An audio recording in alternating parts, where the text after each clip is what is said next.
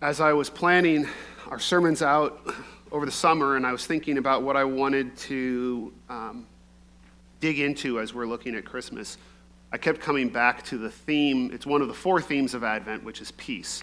And a large part of that probably had to do with what I personally have needed this year, um, but also what our world has needed and what, what we as a congregation, what, what we as God's people always need. And so we're going to be focusing in on that one theme, which is peace. And each week we're going to look at a different situation in which we can receive peace. Today we're talking about peace for the waiting. We're going to talk about peace for the guilty, peace for the hurt, peace for the grieving. And today, though, I want to introduce this idea of peace because when you turn to the Bible to talk about peace, there's a bit of translating that has to happen. And I also think there's a bit of a puzzle to what the angels said about peace that we don't necessarily delve into very much. But it's, they actually say something very, very strange about peace. But first, let's talk about what the Bible means when it says peace.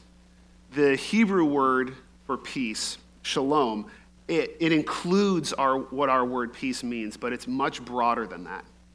So we generally think when we talk about peace, we're thinking of the absence of war or the absence of conflict. And that is part of the Hebrew concept of shalom.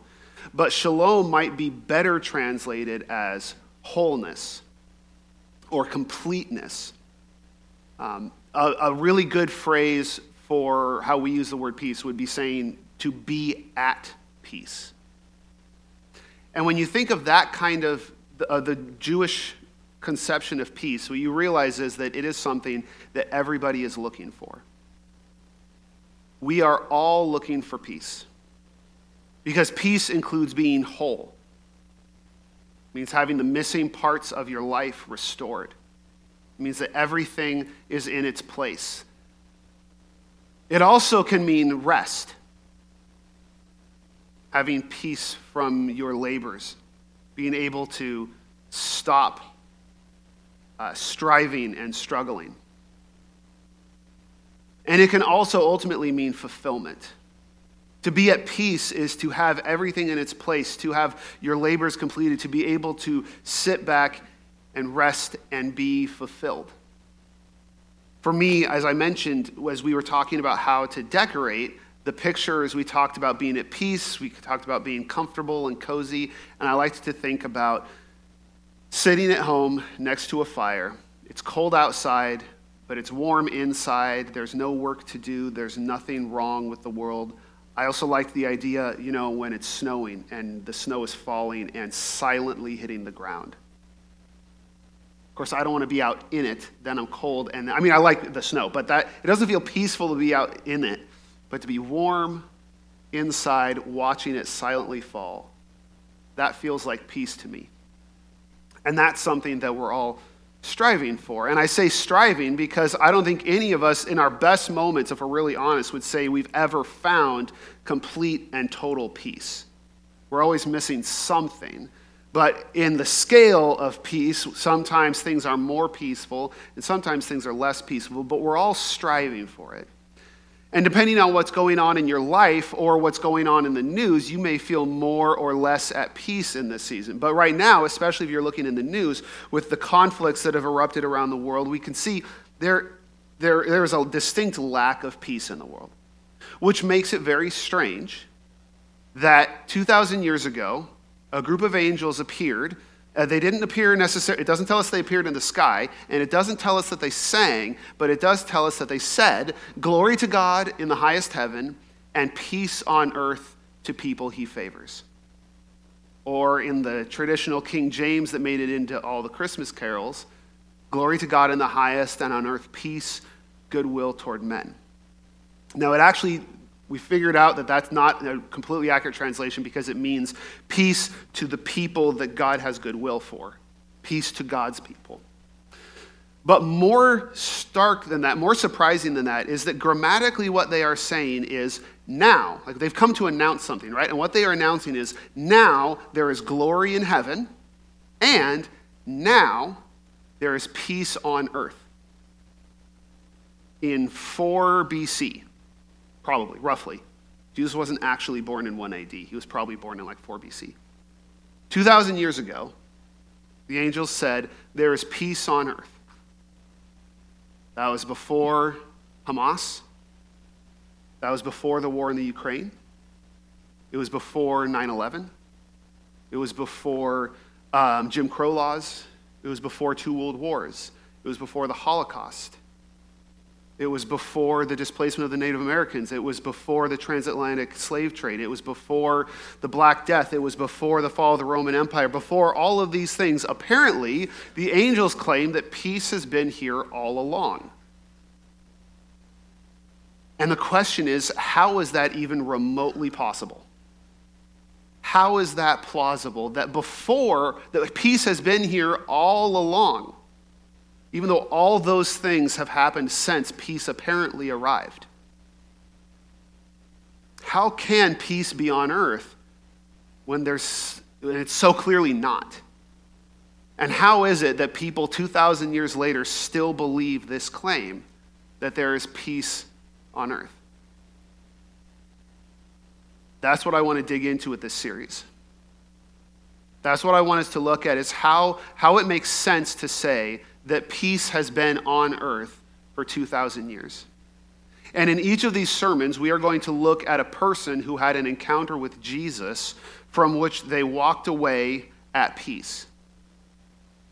And it may seem obvious to us that, oh, an actual face to face encounter with the creator of the universe in the flesh could give me peace in the here and now. If God did that, I could expect peace. But this whole peace has been here all along, it's here now thing is, I, I don't get it. So, what we're going to do today is we're going to talk about the very first person to walk away from an encounter with Jesus at peace. We're going to talk about Simeon. Simeon had his encounter with Jesus when, he was, when Jesus was eight days old. So, if we want to look at how we, the message of the birth of Jesus could possibly mean the, the entrance of peace into the world, how we can find peace simply in the birth of Jesus, Simeon is a good place to start because he found peace meeting the Messiah at eight days old. I'm going to read for us this passage from Luke chapter 2. I know we stood for the reading for the last series. Now that we have couches in here, I'm not going to have you stand for the reading. Um, but I'm going to read for us this story about Simeon. And, and this takes place in the preceding verses. We hear that um, Joseph and Mary have brought Jesus to the temple when he's eight days old in order to have him circumcised. And they are going to have, they have these two encounters one with a prophetess named Anna, and one with a man named Simeon. Starting in verse 25, it says, There was a man in Jerusalem whose name was Simeon. This man was righteous and devout, looking forward to Israel's consolation and the Holy Spirit was on him. It had been revealed to him by the Holy Spirit that he would not see death before he saw the Lord's Messiah. Guided by the Spirit, he entered the temple. When the parents brought in the child Jesus to perform for him what was customary under the law, Simeon took him up in his arms, praised God, and said, Now, Master, you can dismiss your servant in peace, as you promised. For my eyes have seen your salvation. You have prepared it in the presence of all peoples a light for revelation to the Gentiles, and glory to your people Israel. His father and mother were amazed at what was being said about him.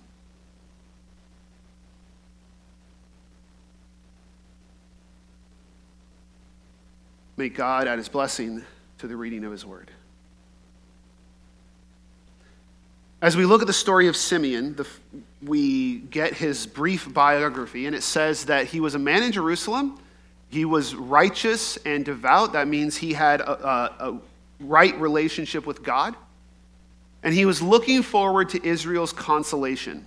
Now, to us, that doesn't, uh, isn't a very clear statement. It's kind of vague. But for the audience that Luke was writing to, it would have been a very clear reference to a very common theme in the Old Testament. Because if you read the Old Testament in Greek, specifically Isaiah, which was the early church's favorite book of the Bible, probably, it was Isaiah and Psalms were their, their favorite books, you'd find that word appearing a lot, the, the root word in Greek.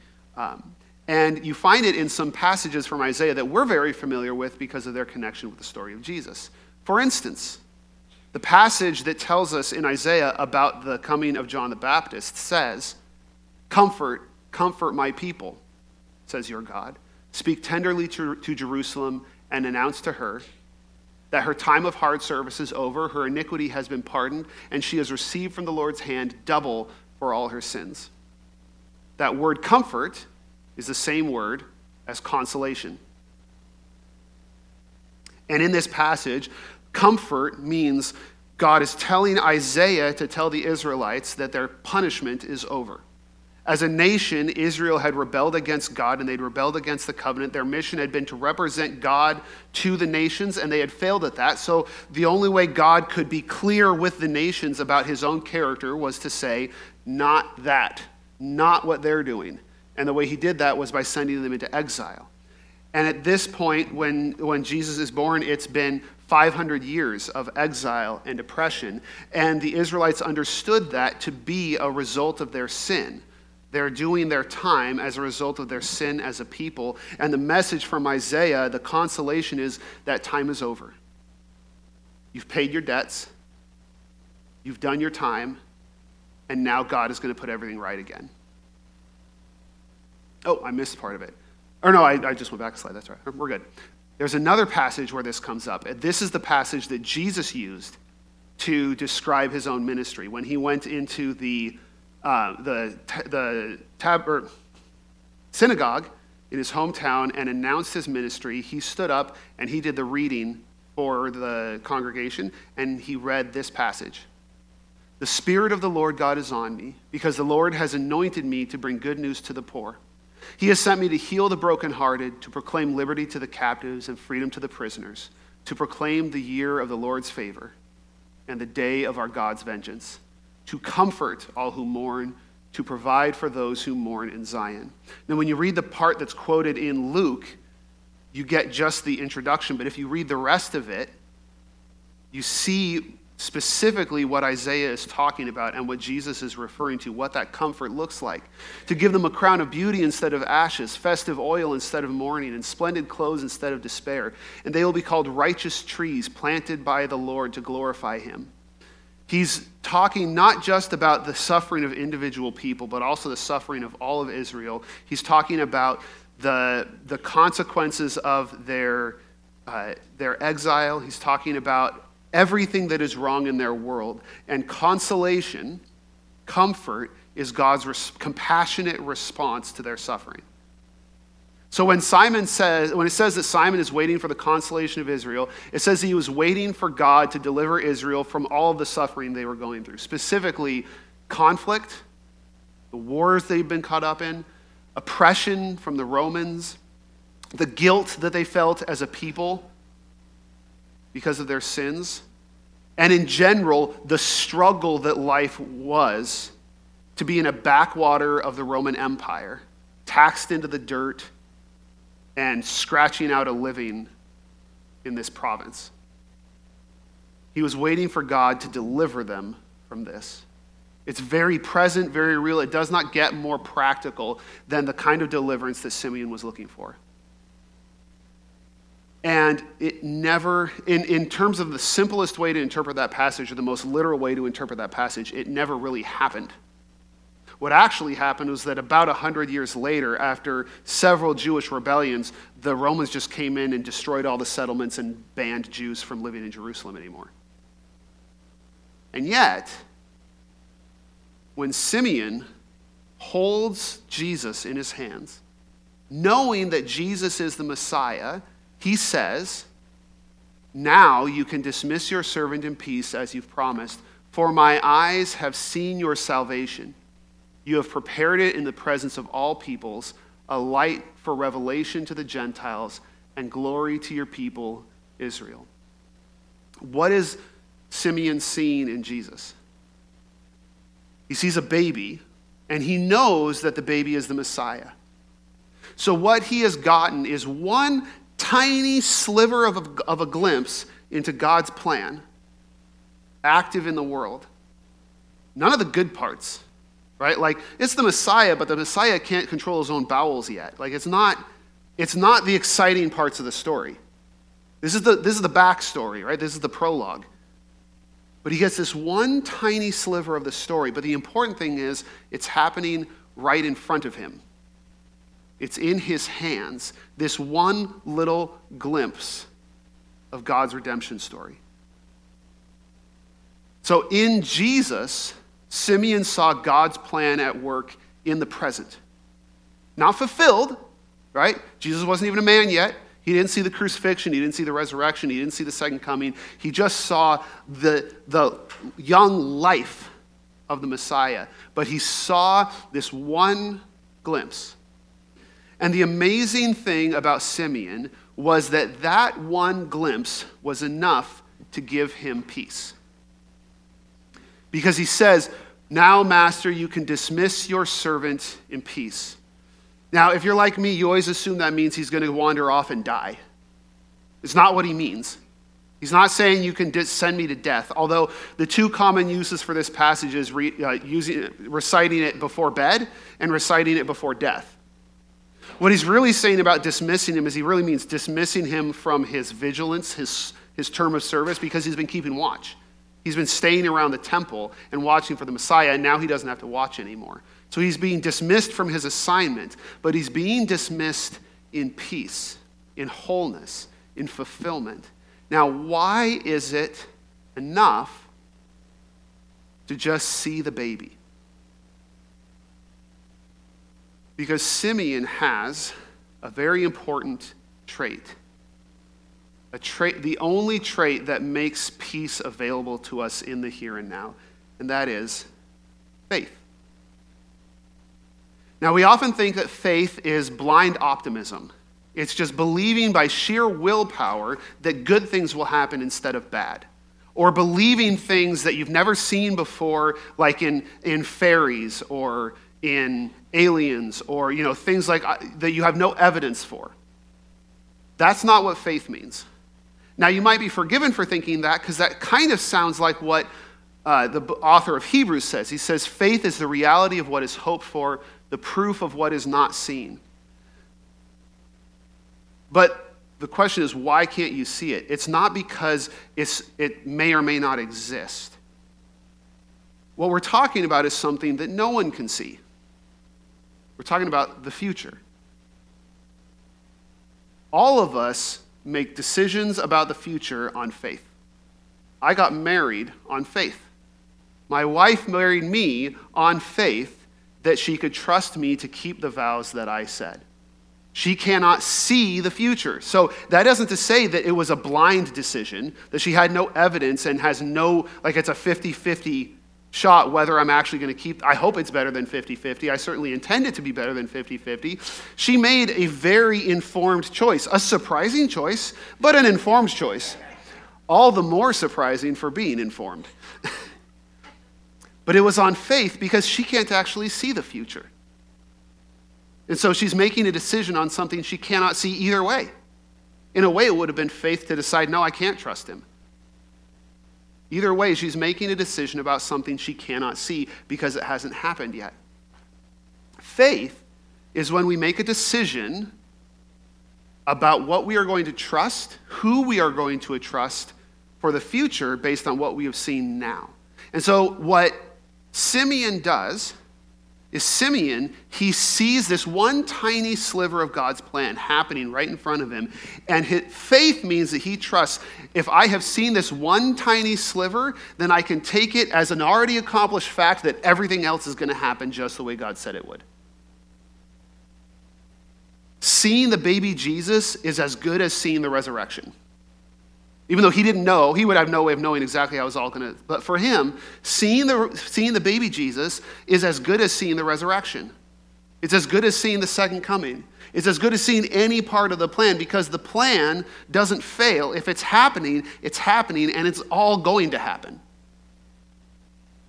And so, because he knows that God's seeing this one tiny sliver of God's plan means that God's plan is definitely going to happen, he is able to have through faith, he is able to have peace because he knows I don't know what consolation for Israel is going to look like. I don't know what timeline it's going to happen on. But I know God hasn't forgotten us because I've seen his Messiah as a baby, and God is going to work through that Messiah and he's going to accomplish his plan. I just know it's going to happen. on faith. Not faith that's uninformed or unreasonable, but simply faith that looks forward to something no human being can see, which is the future. So Simeon had faith, which is trust that God's plans will be completed in the future.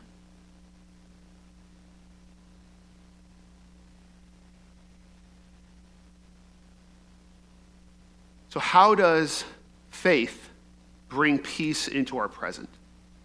What does this mean for us? What does that look like? There's two important ways in which faith brings the hope of the future, the peace of the future, into our present. First and foremost, by faith, we can experience the peace of the future in the here and now. We can feel it. This is what we saw in Simeon. This Simeon felt the peace. He felt he, he, he, he no longer had anxiety about the future of Israel. He no longer had wonderment. He simply, he was at peace. He was full because he knew that that fullness would come. We see an example. Jesus is pointing this, this idea out, this, this, the fact that you can have peace in the present to his disciples when they take a trip across the lake in a boat and they encounter a little bit of rough seas. It says, One day Jesus and his disciples got into a boat and he told them, Let's cross over to the other side of the lake. So they set out, and as they were sailing, he fell asleep. Then a fierce windstorm came down on the lake. They were being swamped and were in danger. They came and woke him up, saying, Master, Master, we're going to die. Then he got up and rebuked the wind and the raging waves. So they ceased, and there was a calm. He said to them, Where is your faith? They were fearful and amazed, asking one another, Who then is this? He commands even the winds and the waves, and they obey him. Jesus says, Where is your faith? The fact that something that they did indicated that they did not have faith in Jesus. Because if they had faith in Jesus and who he is, then they would know that God's plan for to save the world is not going to get overwhelmed by a storm that God is ultimately in some way responsible for, right? Like he's, he, he has control over all of that. So they should have known that a storm was not going to thwart Jesus. Now, here's something I want to be clear about, though. I don't believe, and okay, this is, this is taking off my biblical, this is what the Bible says hat, and putting on the this is how I make sense of what the Bible says hat, okay? What did they do wrong? I don't believe that it was their fear that was wrong. It wasn't the fact that they were afraid. It wasn't the fact that they got seasick and lost their lunch over the side. So much of that fear is a reaction that you can't control. I don't think that we're expected to never fear. I think what they did wrong in the sense of showing that they didn't have faith was that they, in their fear, they felt like, you know, Jesus must not know what's going on. We need to wake him up and ask him to intervene because if we don't do that, then we're all going to die. I mean, I challenge you to go through a storm in a small open boat and not be afraid. But what Jesus is responding to is the fact that in their fear, they thought, you know, if we don't step in and tell Jesus what to do, we're all going to drown. And I'm not saying that they sinned. I'm saying that that action revealed that they did not, they had room for faith, for more faith in who Jesus is and what that means because they can then know as terrifying as this storm is, and as much of my lunch as I've lost over the side, and as crazy as this is, I know ultimately it's not going to overwhelm God's purposes. That's what faith does, is it gives us, in the midst of a storm, that sense of, of peace, of confidence, that in the midst of my fear, I don't have to be controlled by it.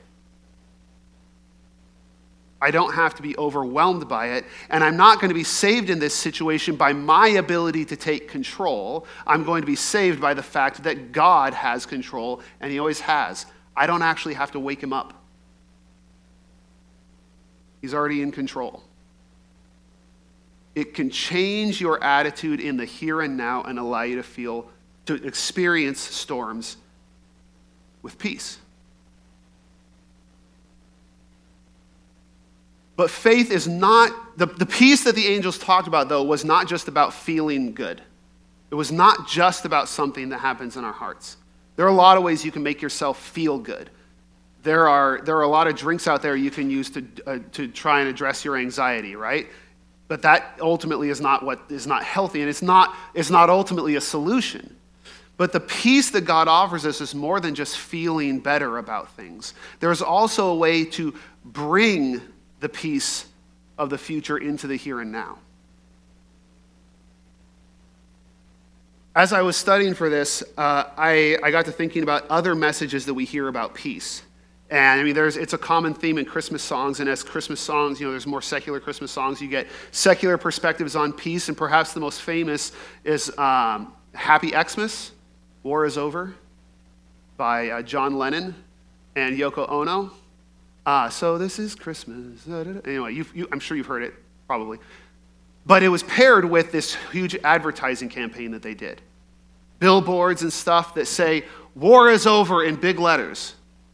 Can you read what it says in little letters, or maybe just remember if you were there in the. It's, it's uh, war is over if you want it. This was the message of John Lennon and Yoko Ono that if war can stop today, nobody's forcing us to fight, nobody's forcing us to shoot each other. War can stop today if you want it. So all we need is to want it enough. Evidently, we don't. But see, this is, this is, there's a problem with that perspective. It assumes that the reason why we don't have peace, the reason why we have war, is because we don't want peace enough, which doesn't address those people who are fighting as a means of accomplishing peace, right?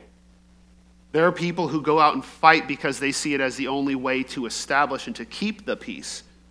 We give guns to people called peacekeepers, right? Because See, the thing is, the problem is not just that we don't want peace enough. Ultimately, the drive of conflict in our world is not always hate. Sometimes it's hate, but it is always fear. There is always fear involved because we did not stockpile nuclear weapons out of hate and out of a desire to eventually use them on the Soviet Union, right? Why did we build up nuclear weapons? To protect ourselves from their nuclear weapons. Because we were afraid that they would send theirs. So, mutually assured destruction is the military doctrine that says build up enough weapons so that if they start the war, they won't survive either. That, that's fear, right? This is why it's not just a matter of deciding we want peace, so we'll have it. We're all afraid of each other right? Because we don't have anything firm to trust in to tell us that there's hope for peace to happen. So it's not just a matter of wanting it enough, which is why it hasn't happened.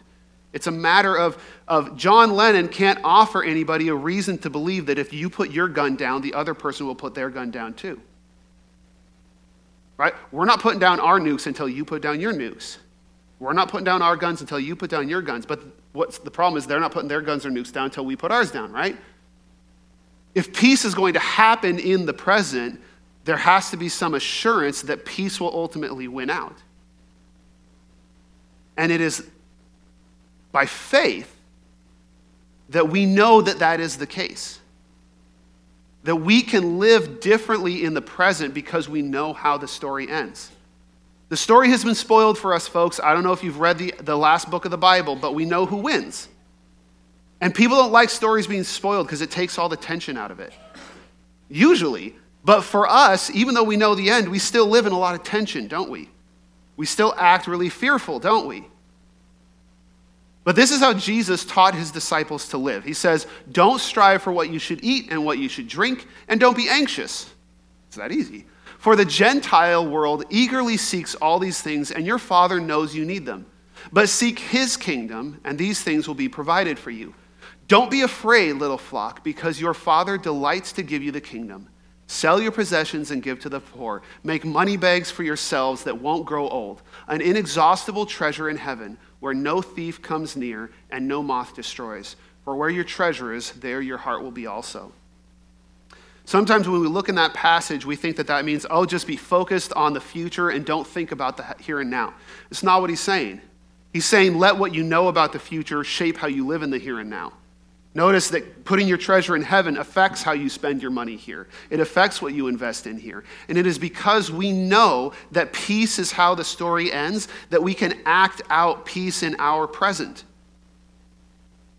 So, peace is here now. In many ways, the peace of the future comes back and, and is brought into our present because it changes the way we live. We can live at peace. We can act not out of fear, but out of love we can be different and we can make our world different. A great example of this is the famous Christmas truce of 1914. Beginning of World War I, first winter, um, when Christmas hit and they were in their trenches, they started singing carols, the Germans did. And the thing is, the uh, English took a lot of their carols from the Germans, so they knew the tune. They didn't know the words, but they knew the tune. So they started singing Christmas carols. And then they started coming out of their trenches and playing soccer games together and, and holding joint Christmas services. They came together and they went to church together. I don't know what language they preached in, but they, they, they worshiped together. And that was because in that season they had, they had faith that this, the world was going to end in something other than the war they were caught up in. The interesting thing is, it only happened once because the authorities cracked down on it. Because if you want to win a war, you can't let your soldiers think that the other people are human beings and that you're going to live at peace with them someday. So they cracked down hard and never let it happen again. But the point is, we can live differently in the present because we know that the story ends with the peace that Jesus Christ brings. So by faith, we can bring the peace of the future into the here and now.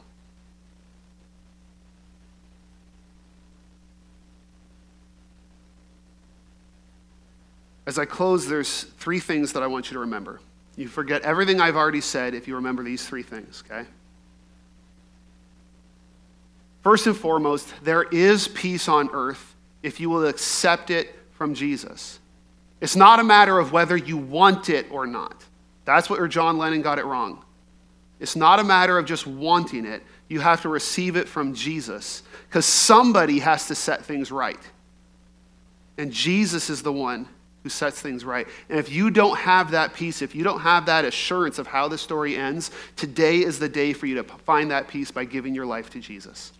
Because there is goodwill, there is peace on earth for all of God's people. Second, I want you to remember that we find peace now by trusting that God will complete his plan of deliverance. All the things that you're afraid of, not saying that you're a bad person for being afraid of them, right? Just like in the ship.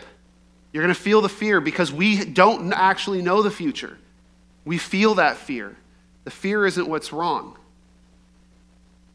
But you can experience the peace if you answer that fear with faith. That in spite of how scary the waves look right now, you know how the story ends. The story's been spoiled for you. You can experience that peace now. And finally, we can bring peace to the world by acting on our trust in God's deliverance. Because this isn't just about making you feel good, this is about making you do good. This is about changing the way we live, changing the way we love others, changing the way we shape the world around us. And that peace can be made present in us and through us when we act in faith, knowing how the story will end. Amen? Invite our praise team to come up. And as they do, I'm going to ask you to consider what decision God may be putting on your life. God may have called something to mind for you. Maybe you do need to give your life to Him and find that peace for the first time. Maybe you need to uh, spend time in prayer and communion with Him so that you can answer the anxiety or the fears that you're feeling with faith. Maybe you need to find opportunities to live out your faith and, and shape the world around you. Maybe there's something that God is bringing to mind that you know of, uh, some kind of step that He wants you to take. I would encourage you to not let this moment pass, but to identify that and to commit to acting on it. In the seatbacks in front of you, unless you're sitting behind a couch, then it would be seatbacks next to you. You will find cards that we have. Uh, the red one is about ways you can connect with the church and with God. The green one is about ways you can join small groups and get connected with our community and grow in faith and love. And the blue one has opportunities for how you can serve. If you want to fill out one of those cards and drop them in the boxes in the back, um, we'll follow up with you. But please whatever decision God is putting on your heart, Don't let it pass without following, without following his will. Amen? I invite you to stand now as we sing joyful, joyful to proclaim the joy. It's not Christmas.